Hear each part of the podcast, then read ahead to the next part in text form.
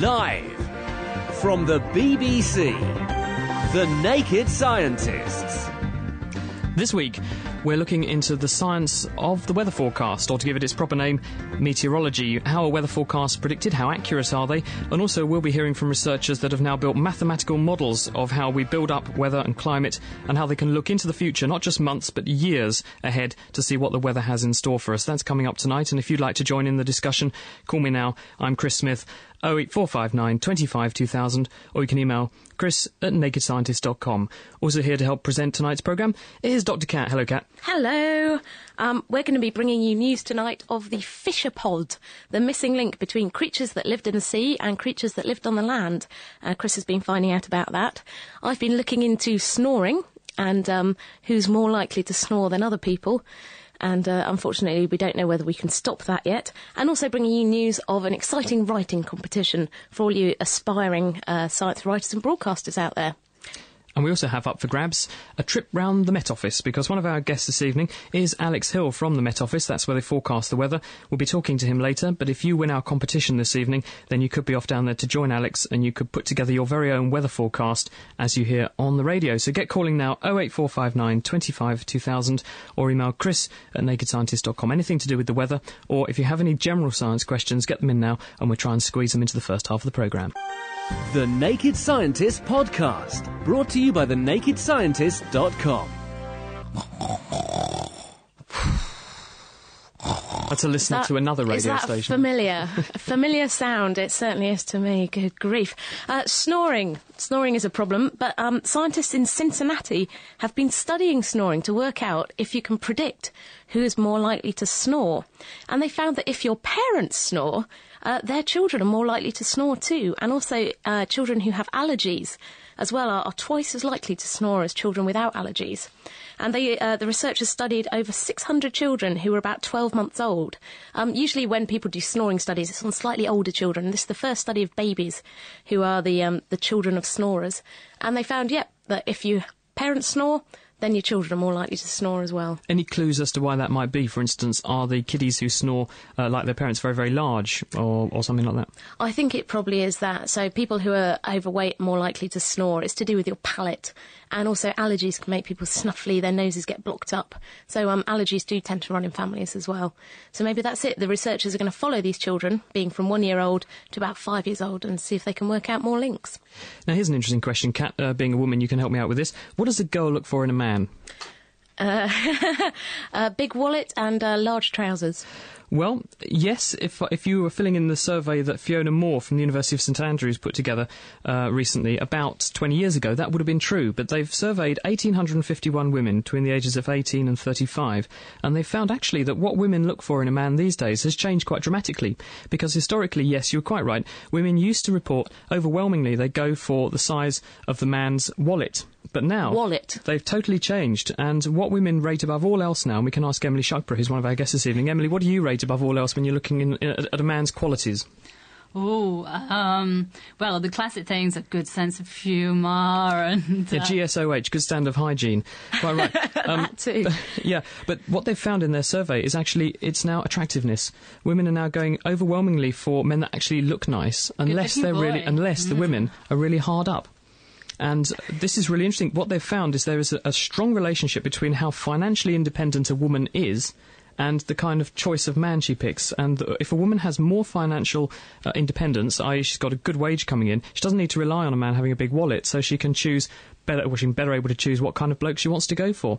Whereas women that are harder up in their survey still went for men that were richer, on average. I still think it's all about personality. So bad luck, Chris. Well, anyway, we're talking about the weather this evening, and if you'd like to join in our discussion later, 08459 25 2000 is the phone number, or you can email me, chris@nakedscientist.com. On the subject of the weather and the climate and things, here's something we all pray for, a nice, clear blue sky. And Derek, who is our kitchen science guru, is out at Downham Market High School this evening. He's joined by Sheena Elliott, who's an engineer and a PhD student at Cambridge University, and she's got 2 volunteers with her, Matt and Sarah. Hi, Derek. Hello there, and welcome this week to Downham Market High School. We've come here this week to the Science Lab to do some experiments, and with me is a new recruit to The Naked Scientist who's going to be doing a few of these kitchen science features for us. So could you introduce yourself and tell us what you do, please? Yeah, my name's Sheena Elliott and I'm a PhD student studying physics at University of Cambridge. Excellent, thank you. So what is it then we're going to be doing this week? Today we're going to try and do some blue sky experiments. We're actually going to be trying to simulate blue sky in the lab. OK, looking at blue sky, there we go. And we've also got a couple of volunteers here who very kindly come down to help us do it. So, guys, could you tell me your names and what year you're in here, please? Hi, I'm Matt, I'm in Year 10. I'm Sarah and I'm in Year 10. Thanks, guys. OK, and I've got to find out whether you're into science, because obviously we're out here kind of promoting science a bit. So, Matt, do you like science? Yeah, a bit, it's all right. OK, and yourself, Sarah? Not really. OK, so are you open to us persuading you it's actually really cool and fun? You could try. All right then, well, we will be trying to persuade you that science is indeed very, very cool. And so you at home, of course, you can do this experiment as well. It's very, very easy. And so the things you need at home are, firstly, some kind of vase, a transparent kind of tall container. So a vase would be great, for example. Also kind of a tall glass would be okay. Also, you need a bit of milk. And you need a torch, and that's basically it. So Sheena is now going to tell us exactly what we do with all these things. OK, so first of all, we just need to fill the vase or our tall glass container to the top with water. We then just need to put in a few drops of milk, and we only really need a very little amount of milk to put into it. Remember, if you put milk in, you can't take it out, so just add a little bit at a time until we get the effect that we want. OK, then, well, Matt and Sarah are here ready to help us do some preparations for the experiment, and we've already got a vase here, but we do also have some milk, and we've actually got the vase filled up with water. So, Sheena, could you instruct them what to do with the milk exactly? Yeah, all you need to do is just take the milk, I've got a teaspoon here, and just add less than a teaspoon to the vase and stir it in. OK, so that's really a very small amount of milk, guys. So here we go then. OK, and Sarah, what does it look like in there? Cloudy. OK, and so is that mixed well enough or does it need to be more mixed? You might just need to stir it round a little bit more so it's the same colour all the way through. Yeah, because it's kind of quite cloudy at the surface at the moment. So Sarah's just kind of stirring it all the way round. And I think that's OK, is it? Yeah, OK then. So there we go. We've got some milk in the vase. What next? Now we're going to turn the lights out in the room and then just take the torch and shine it in through the side and just sort of observe the colours that we see in the vase. OK then, and what kind of different things, what different angles can you shine the torch from? So I think if we start by shining the torch in from the side and then looking at right angles to the beam, so we won't be looking directly into the beam, we'll shine it to the side and we'll look at right angles. And then secondly, if we then look through the vase, so actually look directly into the beam with the vase in the way of the beam. And then finally, if we shine the torch from below the vase and look from above and see what that looks like from above. OK, so there you go. You heard it there from Sheena. You've got to shine the torch into that slightly cloudy vase with the water and the bit of milk in it from a few different angles, from the side, look at it from right angles to the beam. You can actually shine it from the bottom upwards and see what you get when you look into the beam. Lots of things for you to do there, and of course we will be doing that later here at Downham Market High School, and of course Matt and Sarah are ready to do it. So Matt, what do you think is going to happen? Hopefully the effect we're looking for. Well, indeed, yes. No more precise than that. Well, that's fair enough. Sarah, any idea? No, I don't have a clue. OK, well, all sorts of answers there. OK, well, we will certainly be finding out exactly what happens later on. And, of course, you at home, you don't have to wait until later in the show because you can do this right now if you've got these things at home. You can give us a call and tell us the result. And if you can do so, then you can win a prize from us, The Naked Scientist. So the number you need to call is 08459 25 2000. And you can also email, if you like, chris@thenakedscientist.com. And so if you can tell us what happens when you've got that water in the vase with a bit of milk in it, shining a torch through and looking at it from various angles, tell us what happens and you can win that prize. So there we go. We'll be back at Downham Market High School later on in the show to tell you what happens and explain how it all relates to things you see around you. Until then, it's goodbye. Thank you very much to Derek, Sheena, Matt and Sarah. We'll be rejoining them in roughly 50 minutes or so to find out the answer. But if you think you know the answer, you could win yourself a trip down to London, courtesy of The Naked Scientist and Alex Hill from the Met Office. Sounds like a kind of betting agency or something, Alex. That's William Hill, of course. But, yes, you could win yourself a trip down to London and you get to work out your own news weather bulletin, courtesy of Alex's help. But he'll show you exactly how the Met produces weather forecasts. And we're going to be talking about that later. So if you have any questions for us, 08459 25 2000, or email me chris@nakedscientist.com. Got a quick email here from Siobhan Braybook, and she's in University of California, Davis, and she says, "Hello Naked Scientists, I'm a graduate student in plant molecular biology at the University of California, Davis. My whole lab listens to your podcast and we have some lively competitions to see to do when it comes to answering the quizzes. Thanks for expanding our science beyond our little green friends. Keep it up. We love you guys." From Siobhan. So thank you very much for that. That's fantastic. If you have an email you'd like to send us, get your name on the show, just email me, chris@nakedscientist.com.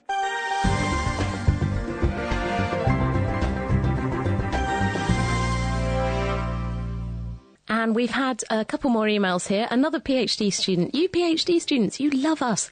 From Canberra in Australia.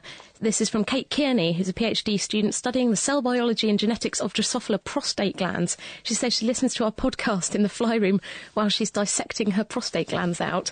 And also from Bob Perk, who says he loves listening to our show on podcasts. It's great to hear rational thought on the media, unlike the drivel that we normally get. And he wants to know, is Kat really as hot as I imagine her to be? And I'm afraid no, I'm 37 degrees like everyone else.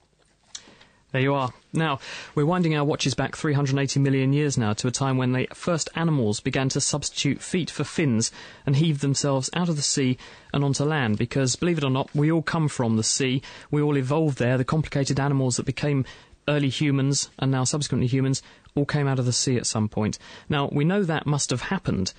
Fossils from animals undergoing this transition, though, are really hard to come by, and that's what makes this week's discovery really so important. Neil Shubin from the University of Chicago and his colleagues have uncovered Tiktaalik, and this is a fish which has got all of the features of a primitive wrist and elbow in some of its fins, and it has very bizarre features. It's got a head rather like a crocodile with nostrils on the side and eyes on the top of its head and ribs.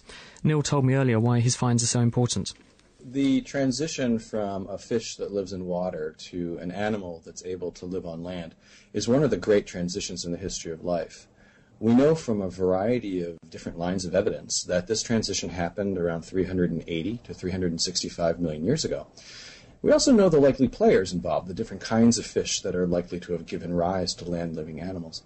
Now, remember, when we're talking about land-living animals, we're talking about a whole branch of the tree of life, the branch that includes amphibians, reptiles, birds, mammals, even us. So this is really a part of our own, albeit very ancient, evolutionary past. The discovery is really important because it's the discovery of a new kind of fish that blurs the distinction between fish and land-living animal. It has a mosaic of features seen in both. Like a fish, it has scales and fins and a very primitive jaw. But like a land-living animal, it has ribs that fit together. It has a neck where the head can move around separately. It has a flat head like primitive amphibians. And importantly, when you look inside the fin, it has a number of bones that compare very closely to the bones in our own wrist, in our own hand. And so in that sense, it's a real mosaic and tells us, to a great extent, how parts of our skeleton evolved. And where was it found? We found it in a place called Ellesmere Island, which is one of the northernmost islands in Arctic Canada, several hundred miles south of the North Pole. When we work there in the summers, it's daylight 24 hours a day. There are polar bears walking around. There are muskox. It's a classic Arctic landscape with ice and glaciers. But between the ice and glaciers is bedrock. And that bedrock is Devonian age rock of about 375 million years old.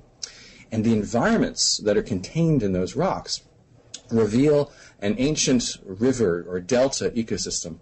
And within that delta ecosystem, we're finding a variety of different kinds of fish, of which this new kind is just one. But a common criticism in the past has been that there are hardly any of these fossils ever found, these transitions from one state to another. Yeah, exactly. And this really puts a lid on that, because not only do we have a beautiful transitional form, but we have multiple skeletons of it. And when you compare this creature, the new one, to other creatures which we've known about before, a creature called Panderichthys or Elpistostegid, which are creatures that are known from the Baltics or Russia. Compare them to the earliest known land-living animals, a creature known as Acanthostega. When you put this whole series together, it's truly one of the remarkable transitional series between different kinds of life in the history of the Earth. How do you think it came by these really interesting adaptations in the first place, though? Let's think about how this thing lived. What it has is a flat head with eyes on top, much like a crocodile. It has nostrils on the side. It's a very flat animal. It has an appendage or a fin that's able to bend its elbow and its wrist. It has a rib cage which suggests that it was able to support itself in gravity. What you have is an animal that's clearly specializing for life on the water bottom, in the shallows, or even out in the air for periods of time. So if we look at the geology of the site this thing came from, it came from a very small stream in a large delta environment, a giant swampy environment. And it's within these small streams, which we believe, that we find the locus for the evolution of many creatures that later forms used to walk on land. So now you know who to blame when you next get tennis elbow. That was Neil Shubin from the University of Chicago introducing Tiktaalik, the first fish to find its feet. The Naked Scientists, supported by the Wellcome Trust. I don't know who remembers, but a few weeks ago we had Julie from Cancer Research UK on the show to tell us about a competition that the charity's running, and there's still enough time to enter. So if you're based in the UK and you're between 11 and 18 and you want to be a science writer or broadcaster like me and Chris, which is so much fun, you should enter this because it's a great opportunity. The competition's called Science of Tomorrow, and all you have to do is imagine what is science going to be like in 2056. Will there be no scientists? Will it all be robots? Will we have bird flu or a more mysterious sort of illness ravaging our population? You need to write 700 words. There's different prizes that you can win for the different age groups, 11 to 14, 15 to 18, and regional prizes too. Competition's being judged by all sorts of people, including Zoe Salmon, the Blue Peter presenter, whoever she is. God, I feel old. And loads of prizes, including a trip to the Science Museum up for grabs. So 700 words on the Science of Tomorrow, and get entering on www.scienceoftomorrow.org.uk.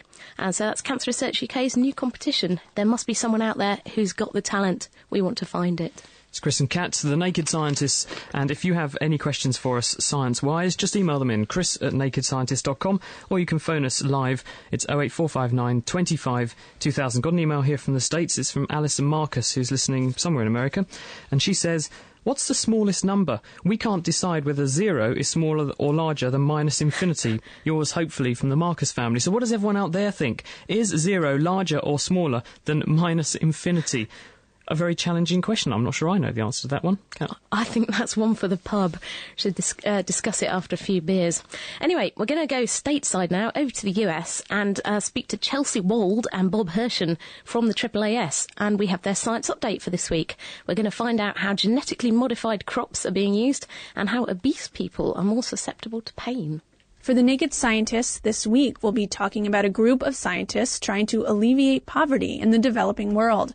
But first, obese people face a heightened risk for all kinds of other conditions like diabetes, heart disease, and stroke.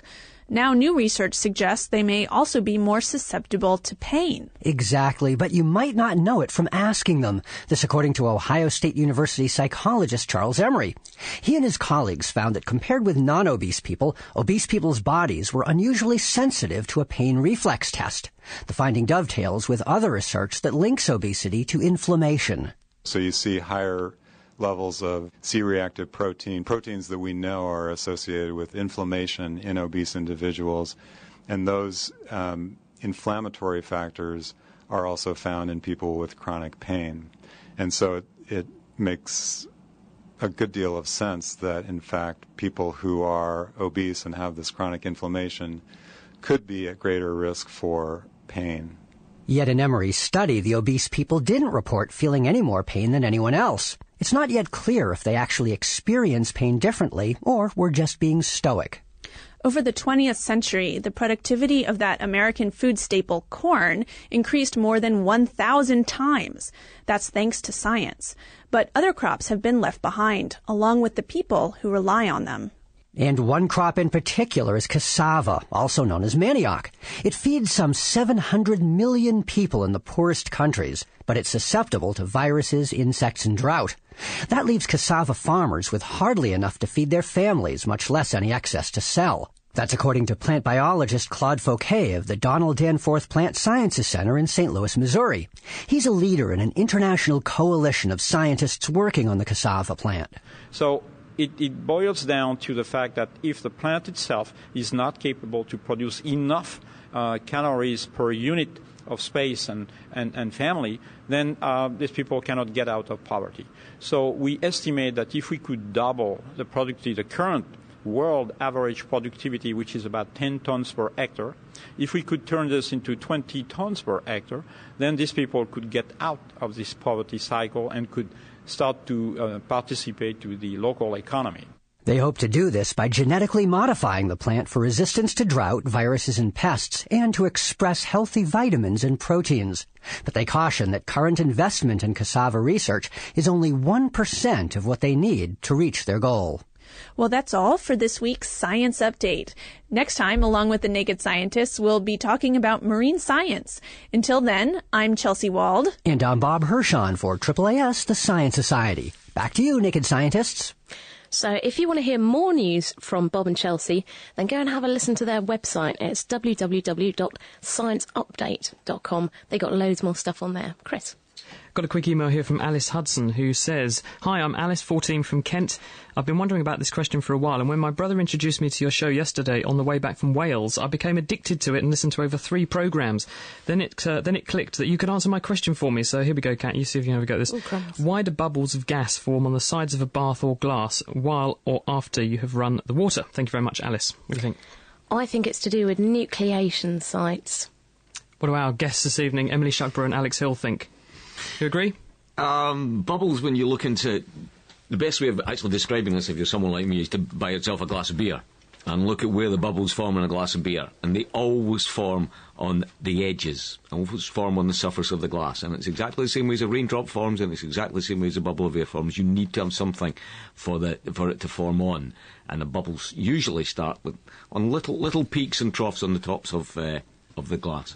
Yeah, I'd go along with that. Sorry. Avid listeners of The Naked Scientist will have a few weeks ago heard Professor Herbert Hubbert doing an experiment where he put some sugar into a bottle of lemonade, and lots of nucleation sites were formed and the bottle of lemonade exploded. So we've seen it before on The Naked Scientist. So in other words, let's just summarise for Alice. A nucleation site is a rough area on a surface. If there is gas of any kind dissolved in a liquid, and if you look at water, the reason fish can breathe underwater is because the water's full of oxygen and other gases. It's got those things dissolved in it. So if you have a sharp area, a rough patch on the side of something, that can act as a point where the gas molecules come together and they coalesce or join together to form a bigger and bigger and bigger bubble. And you can see this if you pour yourself a glass of tap water, leave it by the bed overnight, you'll wake up in the morning and it's all bubbly. And those bubbles are formed wherever there's a rough patch on the side of the glass.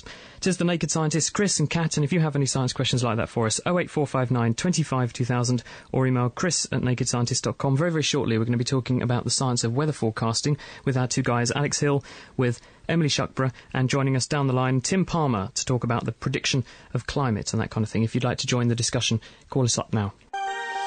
Sorting out the sparks from the quarks, The Naked Scientists. Now, over the past few weeks, Daniel Schuker from the European Space Agency has been keeping us up to date on something called the Venus Express mission.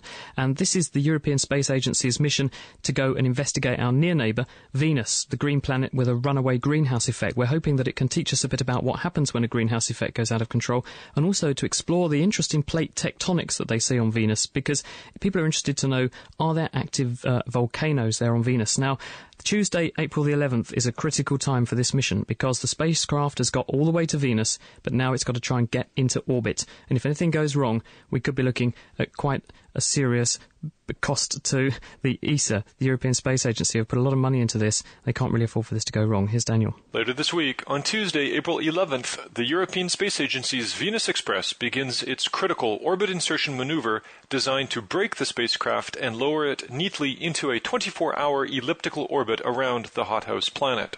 While it sounds easy, it's actually a challenging and fraught maneuver. The focus of activity that day will be the Main Control Room, or MCR, at ESOC, ESA's Space Operations Center in Germany. During a recent live training session, I met Mike McKay in the MCR. Mike is a veteran ESA flight director who has spent many hours on console in this room. On the large screens in front of us, we can see data such as the ground station status, where we are actually picking up the spacecraft at what time. Critical events will be displayed so that all of the team members are focused on the critical schedule of events that must occur for successful Venus insertion. Mike says the large, well-equipped main control room enables the flight controllers to work as a focused team during critical events like launch or orbit entry, and gives them the central facilities they need to communicate with support teams worldwide. I asked him to describe some of the high-tech drama that takes place here when multi-million-euro missions are launched or maneuvered deep in space. As you can imagine, in a room like this where you have to make the right decision in sometimes seconds to save a mission, the emotions get very high. flying a spacecraft to another planet, successfully putting it into orbit at a million kilometres distance from the Earth. That is really the high that you get in this room. Naturally, there can also be disappointments where you're preparing a team and training weeks and months in advance to an event like a launch, to find at the last minute, because of something not quite right, we get a delay for maybe days, maybe even weeks and months. And that is hard sometimes to take. He described what will happen here at 8:19 GMT on the morning of April 11th when Venus Express fires its main engine to be captured into Venus orbit. Mission controllers will monitor the maneuver carefully via an S-band signal sent from the spacecraft. Tracking that signal through the burn will allow us to see the changes in frequency of that signal that are caused by the spacecraft speeding up. So we can actually monitor indirectly that the burn is taking place, and that is really the critical aspect of the operations for Venus orbit insertion, to see that the main engine has functioned correctly. It will then disappear behind Venus, so we'll have no signal, and that will mean the excitement in here will be very intense to see, after that period of eclipse behind Venus, will it pop out again? Will we get the signal? So I can imagine here the excitement is going to be very, very intense on that day. On April 11th, ESA will provide up-to-the-minute reports on Venus Express and Europe's arrival at Venus for what is shaping up to be one of the most significant science missions in the agency's history. For more news and information on the World Wide Web, access www.esa.int. For the European Space Agency, I'm Daniel Skuka, reporting from the European Space Operations Center in Darmstadt, Germany. Good luck to everyone at ESA on Tuesday. I'm sure we'll all be looking out. As long as bird flu doesn't have something to say about the whole issue, we'll be watching there on TV probably. Stripping down science. Okay, let's do it. The Naked Scientists.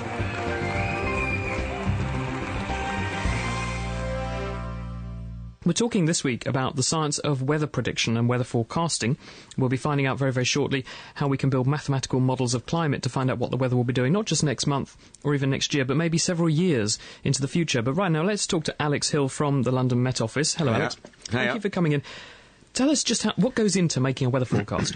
Information, vast amounts of information, just about sums it up. We have everything from satellites to men to aircraft to everything else to get a description of how the globe was behaving at one particular time. So at the start of the day, for example. And then the great number cruncher in the sky, which we call our Met Office computer, it then integrates over a large numbers of second-order differential equations, if you want the mathematical term for it, for thousands of spots and thousands of feet up in the air. So we essentially describe the atmosphere in a computer.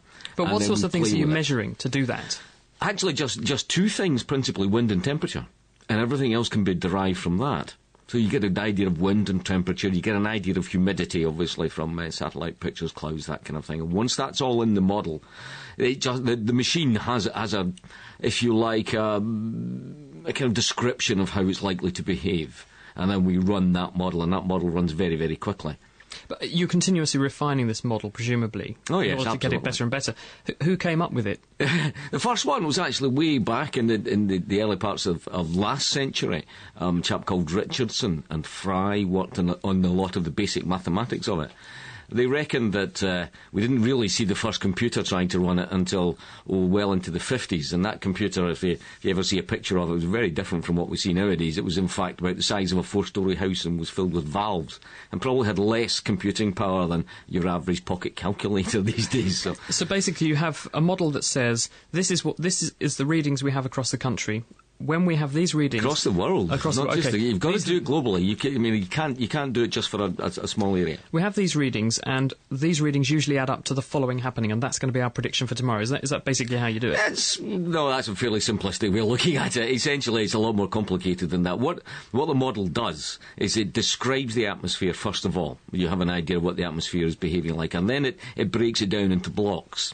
And within those blocks then, and those layers within the upper atmosphere, and indeed down into the depths of the oceans, and how the land behaves. We have that modelled as well into the computer. Where are you getting all this data from, the temperature and the wind speed? Where's that coming into you from? Who's measuring it? Oh, everyone. It's a totally international operation. What are they doing? How are they getting that data? Well, lots of it's just a man going out and measuring the temperature and sending the message in on a teleprinter. Or you get direct readings from satellites, or you get direct readings from aircraft, you get direct readings from ships, you get direct readings from oil rigs. There's lots of different ways of getting the information into the machinery. And we have things like radio sond balloons that are launched carrying instrument packages up into to the top of the atmosphere. And that's a regular occurrence, every 6 hours virtually. So in terms of predicting wetness and humidity, how can you tell by looking at the clouds how wet they are? Or do you measure humidity as well? Well, we do measure humidity, yeah. But it's a derived product. It's not a direct measurement in many cases from in the computer model. You simply take a parcel of air and cool it, and if you cool it enough, you eventually form a cloud.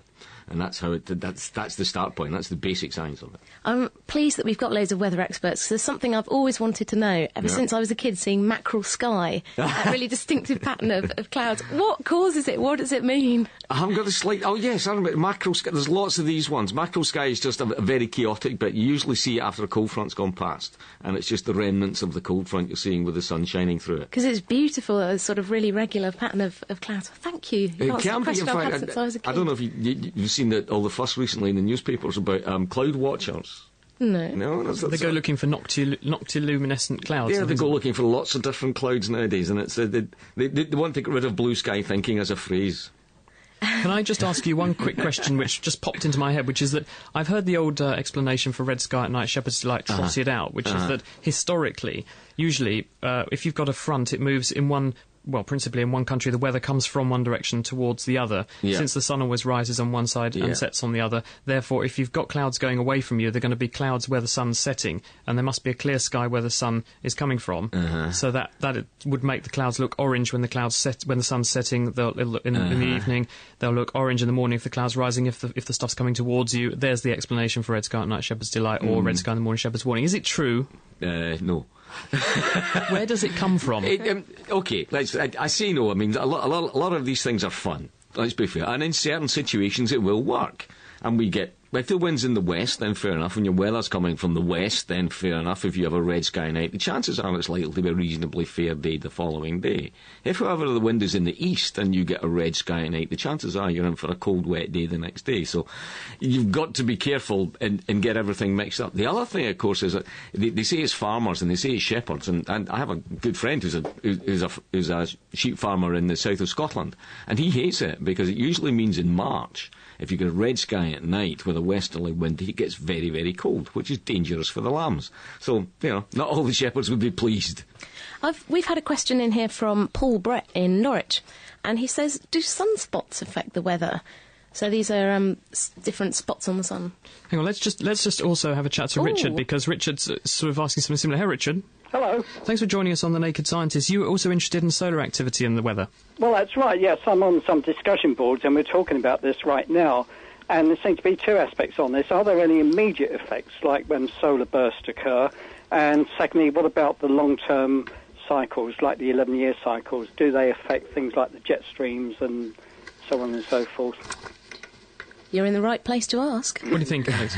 I think you do get a slight impact on it, because you get more energy input when the sun's particularly active. But it's a fairly routine and regularly forecast cycle, so we wouldn't use it hugely to impact upon a day-to-day weather forecast.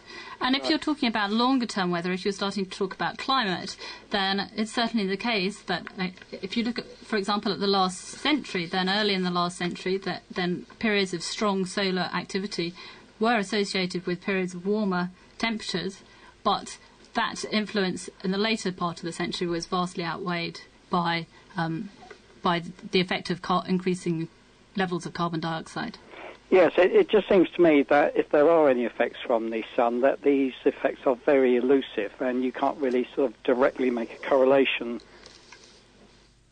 What do you think? I think what we're seeing is that when you calculate the amount of energy that comes from the sun, you get a little bit extra when the sunspots are very active. So that does tend to make the weather perhaps a little bit more active. But its actual impact on me as a weather forecaster is relatively small. Right. Well, what about the science of, or this theory that the jet streams are possibly affected? I think in America they regularly give data on the jet streams high in the ionosphere, but in Britain... Yeah, it will have an impact on wind speed, won't it? It will have an impact in the sense that there's more energy floating around in the atmosphere, which tends to mean that the jet streams are a trifle stronger. But the effect is so small that it's probably not even worth bothering about. Richard, do you want a quick go at the quiz? Go on. Why not? US Pentagon staff get through 1,000 rolls of toilet paper every single day. Is that science fact or science fiction? I don't know. Ask Bush. You've got to give me an answer, fact or fiction? Fiction. You're quite right, yes. The current estimate is that the Pentagon gets through 665 loo rolls every day, though maybe it does go up whenever George Bush comes up with an idea for Middle Eastern peace. And next one, Richard. Acetyl salicylic acid is the chemical name for aspirin. Is that science fact or science fiction? It's true. You're absolutely right. Dates from the 1860s when the chemist Felix Huffman came up with the idea as a more stomach-friendly alternative to willow bark, which is where you get it from. Thanks, Richard. OK, bye-bye. Right, you are listening to The Naked Scientists, Chris and Kat, and if you have a question for us about the weather, 08459 25 2000 is our phone number, or you can email me, chris@nakedscientist.com. Right, now we're going to head down to the London Weather Centre itself, because Fran Beckerleg, who's our mobile Naked Science reporter, is finding out about the different instruments that people like Alex Hill, who's here in the studio, use to predict the weather. Hello, Fran. I'm up on the roof of the Met Office's London Weather Centre. This is one of many hundreds of weather centres across the UK where information is collected to provide short and long-term forecasts. I've got Simon Cardy from the London Weather Centre with me. Simon, there's a lovely view from up here. We're quite high up. I understand this square we're standing on is quite special at Christmas. Yes, on Christmas Day we were out here looking for any snowflake that could fall on the London Weather Centre roof and let the bookies know if there's a day of snow here at London. That must be a bit of a chilly job. It sure is. So what kind of data is collected up here? Well, temperatures are the main thing. We've got several thermometers which tell us the maximum temperature and the minimum temperature. And also that helps us work out the humidity of the air as well. It tells us how wet or how dry the air is. Perhaps you could tell me a bit about some of the instruments that you use here. What's this green bowl-like thing here? Well, this is going to collect the rain that falls, or the snow or the hail. The rain falls through this green bowl here, and every 0.2 millimetres that falls, we get a little click on the machine downstairs, and that's how it works out the intensity of the rainfall. Now, the rain gauge next to it, we collect our rain in here too, and this is measured at 9 o'clock in the morning and 9 o'clock in the evening, and we get 12-hour totals of rainfall. Perhaps you could tell me a little bit about this white thing over here that looks a little bit like a beehive. What goes on in here? Well, this is a Stevenson screen. It's made of wood. It's really like wood and louver doors put together, and it's painted white so it reflects some of the sunshine away, because we like to know what the temperature is in the shade, because when the sun gets on the thermometers it can sort of adversely affect the temperature reading. So just opening the door here now, we can see we've got several thermometers inside. One of them is reading the maximum temperature of the day, and we'll read that at 9 o'clock this evening. And the other thermometer reads the minimum temperature of the night time. So what's the temperature now? Can you tell me? Yeah, at the moment, the temperature's not doing too bad. We've got 13 degrees Celsius, which is 55 Fahrenheit. Is that a usual kind of temperature for this time of year? We've had lots of sunshine up until now, and the temperatures have risen quite well, responded well to the sunshine. And in fact, that's about average for this time of year. Fantastic. What happens to the data once it's all been collected? All the data from hundreds and thousands of weather stations across the UK and across the world gets input into a massive computer model, works out the forecast for the next few days and in fact the next few weeks or even seasons ahead. Now all this equipment looks quite basic. Are there any new technologies being developed to make forecasting more accurate? Well, we use satellite pictures very regularly now, but we get pictures in every half an hour, and that's a great help to the forecast. We also have radar rainfall, so we can see what type of rain's falling, if it's really heavy or light rain or drizzle. Taking the observations that we've just talked about, using the laws of physics, we can then work out the forecast for the next few days ahead. Thanks very much, Simon. Back to you in the studio, Chris. Fancy listening to The Naked Scientists in your bed, on your way to work, or even at work? Why not subscribe to our podcast? For more information, visit nakedscientist.com/podcast. Now, the next person we're going to have a chat with is someone who works on how to predict the weather ahead of time, and that's Tim Palmer. Hello, Tim. Hello there, Chris. Good evening. Thank you for joining us on The Naked Scientist. Tell us about your work. Well, I think the thing to get over here is that there are sort of three timescales where people try to predict weather in the future. There's the sort of daily weather forecast, what's going to happen tomorrow or the next day maybe. Then there are these problems of climate change, where we might be talking about what's going to happen to the weather 100 years from now as a result of the emissions that we're putting into the atmosphere. We're changing atmospheric composition, which is changing weather. And then there's a third timescale, which is sort of lies in between the weather timescale and this kind of climate change timescale, which is what's going to happen maybe a few months into the future. And that's an area that I'm very much involved with a number of colleagues around the world. The key, in a sense, on this timescale of, let's say, a season or two seasons ahead, lies actually in the oceans. When we make a weather forecast for tomorrow, we assume that the ocean temperatures and ocean currents are pretty constant. They don't change from one day to the next very much. But on timescales of a few months ahead, then ocean temperatures and ocean currents really do change a lot. A classic example is the so-called El Niño phenomenon in the Pacific Ocean, where in the space of a few months, temperatures can warm by, 5 or 6 degrees. And when this happens, it kind of throws the weather patterns around the world into complete turmoil. So by trying to predict how ocean temperatures and ocean currents evolve in the coming months, we can make useful predictions about weather on that timescale as well, so months to seasons ahead. And that's something that I'm very much involved in. Now, when you come to draw up a model like this, how do you actually start? Because it's very easy to say, we're just going to make a few measurements and then work out what that does to the weather. How do you actually marshal that amount of information? Well, essentially the problem is actually no different to that which Alex spoke about weather forecasting. So there are two essential ingredients. One is observations. And here the key is not just only observations of the atmosphere, but also observations of the oceans. So, for example, we have all sorts of different types of ocean measuring systems, buoys and instruments which go down into the deep and then come up again and beam their information up to a satellite. So that gives us information about what both the atmosphere and the oceans are doing, let's say, right now. The second ingredient are these models that Alex spoke about. These are basically models based on the laws of physics, based on things like Newton's laws of motion, these sort of things which you learn about in school. These are the models which integrate forward in time the information from the atmosphere and from the oceans. The key difference between a weather forecast model and a kind of seasonal prediction model is that we need to represent not only the atmosphere but the oceans as well. So we have this kind of two-phase approach of getting both these complex systems into these computer models. So we've had a question from Bob in Essex, and he says, OK, so you can predict the weather months in advance, but sometimes the weather forecasters don't even get it right next week. How do you look back on your predictions and work out how accurate you are and refine your models? Yeah, I mean, that's a very good question, actually, because weather forecasts do go wrong. We've all seen that. And we have a scientific basis for understanding that, and it's a phenomenon called chaos theory. So things like the tides, for example, are very predictable. We can predict tides years, decades ahead. We can predict eclipses. We had an article earlier in this program about eclipses. We can predict eclipses, hundreds of years ahead. But these are not chaotic phenomena. The weather is a chaotic phenomena. Now, what it means is that we can never, when we go out to these timescales of months or seasons ahead, we can never make precise, absolute, definite predictions. What we make are what are generally called probabilistic predictions. So what we would do is say that, for example, the chance of it being wetter than normal or warmer than normal would be maybe 80% or 90%, depending on the confidence we have in the prediction. And this would be useful information because obviously all you can... without that information, all you would say is there's a 50% chance of it being warmer than normal or less colder than normal.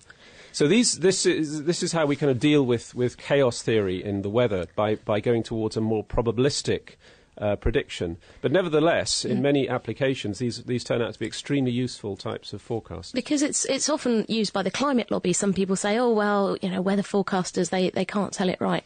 I mean, in a nutshell, what would you say... to someone who said, because you can't predict the weather next week, we don't know what global warming is going to do? Well, in a nutshell, we run the models, and what we make are probabilistic forecasts of climate change. So it is overwhelmingly likely that in 100 years it'll be warmer than it is now. Exactly how much warmer is actually hard to say. It could be anything between, say, about 2 degrees warmer and maybe up to about 12 degrees warmer. And that uncertainty reflects, to some extent, this chaotic nature of the atmosphere. Now, decision makers, you know, have to take that into account. This is the best information the scientists can give them.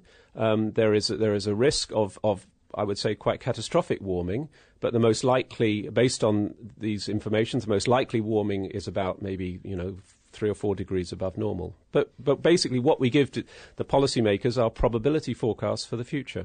And just to finish off, Tim, what about disease here? If we can tell what the weather's going to do, what impacts will that have potentially on our ability to handle and marshal diseases, which are obviously a major consideration with climate change or with weather in general? That's right. I mean, there are many applications of these types of weather forecasts or these kind of seasonal type forecasts I've been speaking about. And one actually is in disease. Now, one of the biggest diseases in the world is malaria. This has been increasing over the years.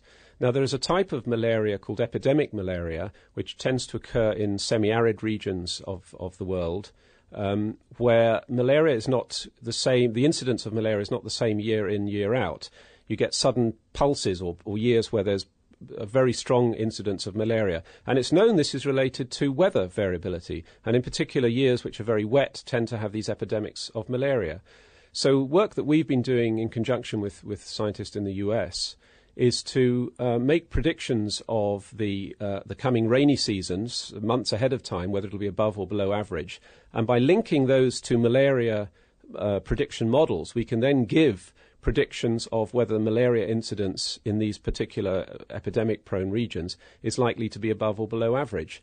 And then the authorities can target these areas months ahead of time. They're given effective warning to spray houses with insecticides, to provide children with bed nets, the sort of thing that really can save lives. It sounds great, but is it actually working? It is working. We are actually doing this now in the field. We published our results earlier this year based on a 20-year study of Botswana, which has very good malaria epidemiology. So we can test our prediction models and we can assess the skill and find out, in fact, there is very useful skill. And this is now being used in the field on a routine basis. So this is a very, I think, nice example of how we go from just weather forecasting, if you like, to something that really matters to a lot of, it's life, literally life and death to a lot of people in the world. OK, Tim, thank you very much for joining us. Tim Palmer from the European Centre for Medium Range Weather Forecasts. Right, it's Chris and Kat as the Naked Scientists here. If you'd like to give us a call, 08459 25 2000 or email chris@nakedscientist.com. We're talking about the weather. Let me just ask a quick volley of emails, which you've had in quite a lot of these for you guys over there. This one's from Greg Wagner, and he's from Lubbock in Texas. And he says, I'm a PhD student in Texas Tech University, which is on the plains of West Texas. We're having a nasty dust storm, which brings me on to the question, what causes wind gusts, please, guys? Friction, basically, in one word. You have a theoretical wind speed, which we call a geostrophic wind speed, and that's just the speed you would have if there was no friction. But when the air that's moving is in contact with the ground, then you get friction. And that takes a bit of the energy out, and it makes the bottom of the atmosphere very turbulent, and that's where you get the gusts from. It's this turbulence and this mixing in the bottom, sort of 2,000 or 3,000 feet, that causes gusts. Got a question for you, Emily. This is Bernie in Peterborough. Says, how does the weather affect weaker ocean currents? Not strong ones like the Gulf, but other ocean currents. How does weather affect weaker ocean currents? Yeah. Or is it the other way round? Is the ocean affecting the weather the other way round? Well, I'm not sure. I mean, in terms of the ocean affecting the weather, then what we heard from Tim just a few minutes ago was that in terms of seasonal weather, then the ocean has a very strong influence. So if you're talking about doing weather predictions several months ahead, then you do very much need to look at the ocean temperatures. And in fact, if we look at this last winter, it's been incredibly dry here in the UK over the last winter, and that's been closely connected to the fact that we've had incredibly warm sea temperatures in the tropical Atlantic. Why does that make a difference? And that, well, so the incredibly warm sea temperatures we know that we can look back to the summer, autumn, when, if you remember, there was large hurricane activity. We had the terrible hurricane in New Orleans. That was also connected with these warm sea surface temperatures. And for European winters, you basically have one of two situations. You either have a case where you have a very strong jet stream that brings all the storms across the Atlantic to the UK, and in those situations you typically will have warm, wet winters. Or you have another situation, which is where you have a much weaker jet stream and the storms tend to get deflected up north or down south. And in those situations, then you have typically a cold, dry winter in the UK. And whether or not you're in one situation or another situation is largely modulated by what the sea surface temperatures are like in the Atlantic Ocean. So what can actually affect the temperature of the sea? And is it strong sunlight or motion? I mean, how does the sea change its temperature? Well, the sea changes its temperature very slowly because water has a large heat capacity. And that's why these sea surface temperatures have this long timescale effect on the weather. So that's why sea surface temperatures tend to vary very slowly over the timescale of months, whereas we know the weather changes very quickly over days and hours even. And it's that slow change in the temperature of the ocean that causes the slow variability in the atmosphere. I mean, we tend to think of, well, I don't know, I tend to think of the sea as just a big homogeneous mass of water. But if you could see it and see the different temperatures and currents and saltiness, and what would our global oceans look like? Oh, well, there are very different temperatures and salinities in different parts of the ocean. And in fact, the whole overturning circulation of the ocean, the Gulf Stream, for want of a better word, exactly, is driven by changes in density, which are due to changes in the salinity of the water and changes in the temperature of the water. So adding a whole lot of fresh water from the North Pole because of melting of the Arctic ice sheets is actually quite a major issue then. Certainly, in terms of the overturning circulation, in terms of the thermohaline circulation, then it would be an important issue. Is there evidence that it's on the downturn? Because recent research suggests that actually it may have reduced by some 30 or 40%. Well, there was some recent research that came out at the end of the last year suggesting that there was observational evidence that circulation had been slowing down. And indeed, if you do model predictions of the next 100 years or so, then you do predict a slow, gradual decrease in the speed of the overturning circulation. And just very briefly, Emily, if that does occur, how much heat does that give to the UK and what are the consequences for the UK's climate? Well, that's quite difficult to say. I mean, I would like to stress that people might have seen the film Day After Tomorrow, but that film, the actual chances of the Gulf Stream completely shutting off, well, I'd say 30% is a pretty big reduction, rather unlikely. But the Met Office has done a calculation where they've, in an imaginary situation, they've tried shutting it off, and what they found was that for the UK, the temperature really was going to drop by four degrees or so. So, but I'd like to stress it's unlikely. Laying the facts bare, The Naked Scientists. We're talking this evening about the science of weather prediction and long-range weather forecasting and the changing global climate. If you'd like to join in the discussion, 08459 25 2000 or email chris@nakedscientist.com. Before then, we have to nip back to Downham Market School, where Derek is out there with Sheena and our two volunteers, Matt and Sarah, to find out about the science of why the sky is blue. Derek. Hi there, once again, welcome back to Downham Market High School, where we've got this experiment all ready to go, and Sheena's here ready with Matt and Sarah, who helped us set up the experiment earlier. So we've got the vase, we've got some water in there, we put a tiny bit of milk in there, so it's ever so slightly cloudy, and we've got a torch ready to shine through it. But of course, we do need to do this in the dark, so the teacher here at Downham Market is very kindly manning the lights. So, lights please! And here we go, we're in the dark now, so that's fantastic. All right, who's got the torch? Anyone got the torch? Yes, I have. OK, so I'm glad about that. OK, so hit the torch.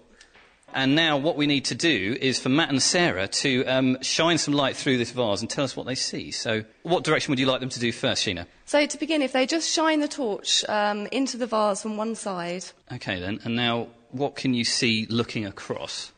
Beam of light going across and the watery milk going blue where the light isn't. Right, what's the next kind of condition we can try? Now, if we shine the light from the same direction, but instead of looking at right angles to the beam, if we look straight in at the beam from the other side of the vase.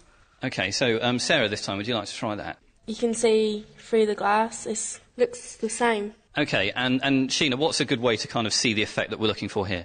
Yeah, it's nice. If you compare the colour of the torch beam when it's just shone onto paper and then compare the colour when it's shone through the water and the milk onto paper, and just try comparing the colours of that. OK, and we've got a bit of paper here. So if you shine the beam just onto paper, Sarah, what do you see? Just the normal light. And then if we shine it through the milky water, what then? It goes a lot oranger. All right, so Sheena, have we seen the right effect here? Yep, what we've seen is the effect of when we see sunlight in the sky. Just to explain a little bit about light first, light is made up of all different colours, so you've got the whole spectrum, you've got from blue through to red. And then when the light shines onto the liquid, you've got little globules of milk. This is an emulsion. It's little globules of milk which are floating in the water. So this light comes in and it hits these globules of milk. But the different colours behave in different ways, and this is called scattering. And blue light is strongly scattered. So what you're seeing, originally when we saw that sort of blue haze, the blue light was scattered all over the vase. It was hitting these globules of milk, and the blue was sort of being scattered in all directions, and we could see this light sort of emitted from the whole of the vase of water. OK, and just quickly, why is it that those different colours of light behave in different ways? Why does blue scatter?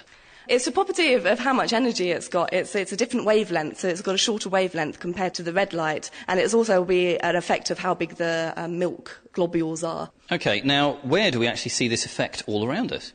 So we see this effect every day when we're looking up into the sky. The sky is blue because the sunlight is shining down towards us, but as it's shining towards us, it's hitting all these different air molecules and it's being scattered away. So when we see a blue sky, we're just seeing the blue light which has been scattered in all directions, and then we sort of see it further away from the sun as it bounces into our eyes. OK then, and so what about when we shone it through and saw that there was more of a red colour on the piece of paper when the torchlight was actually going through the milky water? What's going on there? That's basically because we'd removed the blue light. So as I said, the light is made up of all these different colours. But when we remove the blue light, the white light no longer looks so white, and that's why we see the red, because the blue has actually been removed. If you find that you're not seeing the effect so well in your sort of like, if you've got a fairly small vase or something, if you do shine the light up from below, so it's travelling through more water, then a lot more of the blue light will be scattered. So then the light should appear much more red if you do it that way. And so, of course, this reminds us of something that we see every day, which is... the sun, basically. It's just the same as we see a yellow sun because some of the blue light has been removed and scattered round into the sky. And then also when the sun sets, it's at an angle to the Earth and it's coming through a lot more of the atmosphere, so much more of the blue is taken away, and that's why we see these lovely red sunsets. OK, so Matt, what do you think? Does that all make sense to you? Yeah, it makes perfect sense. Good stuff. And Sarah, I mean, you know, our mission here tonight was to convince you that science is actually great fun. I mean, how have we done? You've done good. I think it's all right now. Are you going to change your outlook completely? Maybe a little bit. OK, well, that's great. Well, thank you very much for doing this experiment with us, and thanks to Sheena for setting it up, of course, and to Downham Market High School for having us. We'll be back next week for more kitchen science that hopefully you can do at home. Until then, it's goodbye from us. Thank you very much, Derek. Actually, I'm going to correct you there, Derek, because it's not next week, because next week we're off for Easter and we're going to have a break here at The Naked Scientist. We won't be with you next week. We'll be back in 2 weeks' time, and Derek's going to be showing you how a submarine sinks to the ocean floor. And that's pertinent because on our next programme we're going to be exploring the ocean depths. But right now we're still deep in conversation about the weather with Alex Hill and Emily Shuckburgh here in the studio. Got a question for you guys. This one's from Anthony Claydon, who says, I listen to you on BBC Essex. The question is, on many different occasions I've noticed during a nighttime thunderstorm that the colour of the lightning can sometimes be pastel blue, sometimes yellow, or even green or pink. My question is, why does the colour of the lightning vary from one storm to another? That's a $64,000 question, that one. That's a real cracker. It's probably, I mean, I'm not confident by this, but in any stretch of the imagination, it's probably actually to do with the amount of energy that's been discharged from the bottom of the cloud. It'd be slightly different, it'd be going through different raindrops and these kind of things. But no, I really don't have a 100% answer to that. Because the colour that you're seeing is going to be also dictated by the chemical behaviour of the things that get ionised or heated up by the lightning. And what's between you and the lightning as well, you see. Yeah, so if there's contamination in the atmosphere, perhaps that could play a role, couldn't it? Because street lights are orange because they contain sodium, and if you heat sodium up to a very high level, the wavelength of light it emits is an orange colour. So perhaps there are certain things in the air at that time that can affect the colour of the discharge. That makes perfect sense, he says, hopefully. How about grease lightning? John Travolta. Right, another one quick one here for you both. This is from Steve Cook, and he says, really enjoy your programme. We listen to it as we eat our Sunday roast in sunny Norfolk in the UK. I have a question for you. Sunny Norfolk, a bit dubious. Mm-hmm. On Tuesday morning, the BBC weather site forecast the next 5 days would be rain. On Tuesday afternoon, the same website had changed their forecast to be 5 days of cloud and sun. How can the forecast for 5 days change within a few hours? By the way, your website's very interesting. Thanks very much. And by the way, why do men have belly button fluff and women don't? You don't actually have to answer that, Alex. No, if you could very quickly, in 10 seconds, tell us, it's all to do with chaos. It's what Tim was mentioning earlier, that the weather is chaotic, and so there are situations when it can be very unpredictable. So there's a 10-second answer. So there you go. Thank you very much. Right, a big thank you to everyone for listening to us this evening and joining us here on The Naked Scientist. Have a wonderful Easter next week. We're away, having a damn nice holiday. Thank you very much to our production team, Anna Lacey, Petra Minch and Holly Barclay, and to our guests this evening. Thank you to Alex Hill from the Met Office, to Emily Shuckburgh from Cambridge University, and to Tim Palmer, who came in to talk about his weather predictions. Richard's our winner this week. Have a nice Easter. Sorting out the sparks from the quarks. The Naked Scientists. For more information, get online at thenakedscientist.com.